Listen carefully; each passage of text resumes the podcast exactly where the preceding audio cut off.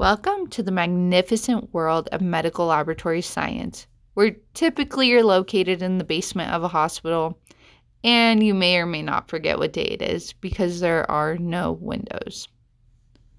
Throughout these episodes, I'll be taking you on an adventure diving into the depths of laboratory science. I hope to give you the tools that you need to be a successful laboratory professional.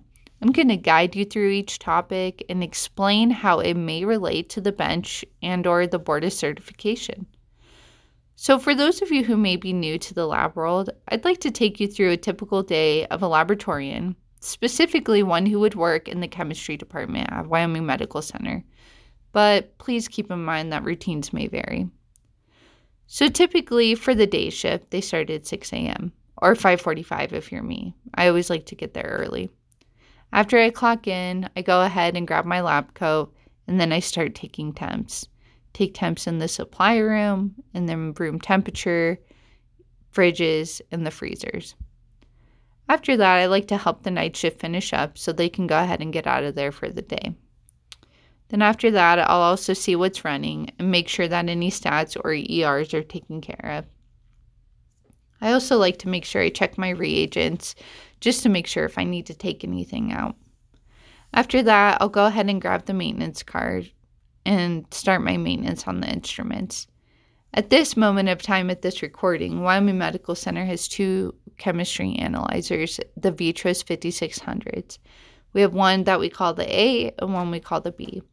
Night shift does maintenance and QC on the A, and day shift does maintenance and QC on the B. So I go ahead and I dig into the B. And I always have Jeanette's words in the back of my mind. Jeanette is the chemistry lead at Wyoming Medical Center. And she's always taught me that the more time you take on your maintenance and you make sure that you are cleaning your instrument carefully, the better your instrument is going to run. So I always make sure I'm taking my time and doing my maintenance appropriately instead of just rushing through it. After maintenance is done, I go ahead and I throw QC on of course, to make sure that everything is still working properly. While QC is running, I go ahead and continue to load specimens on the A while resulting patient specimens and resulting QC off of the B. After all of the QC on the B is resulted, then pretty much the remainder of the day is continuous monitoring, loading, and resulting specimens. You also definitely help receive specimens and specimen processing, or you may jump over to hematology and help that tech out as well. All of this may sound monotonous, however, chemistry is truly one of the most critical departments. In this department, doctors are looking at the values to monitor medication intake or to even figure out if a patient may be in diabetic ketoacidosis. It is our job to precisely understand the pre analytical, analytical, and post analytical variables in order to help save lives.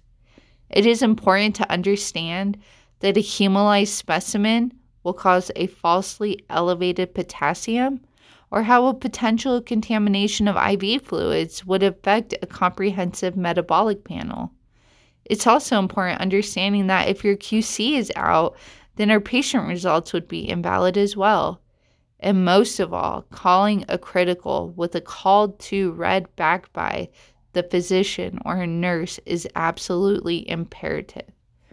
Chemistry always gets a bad rep in one way or another, but it is one of the fastest paced departments and it is truly critical to understand what is going on. This means all of the little details that may be involved. I hope that you're able to put everything you learn in your toolbox and remember them for when you're ready to hit the bench. So kick back, relax, and tune in while you're driving, working out, or maybe even trying to fall asleep as I continue to explain the nuances of our beautiful field of medical laboratory science. Thanks for listening.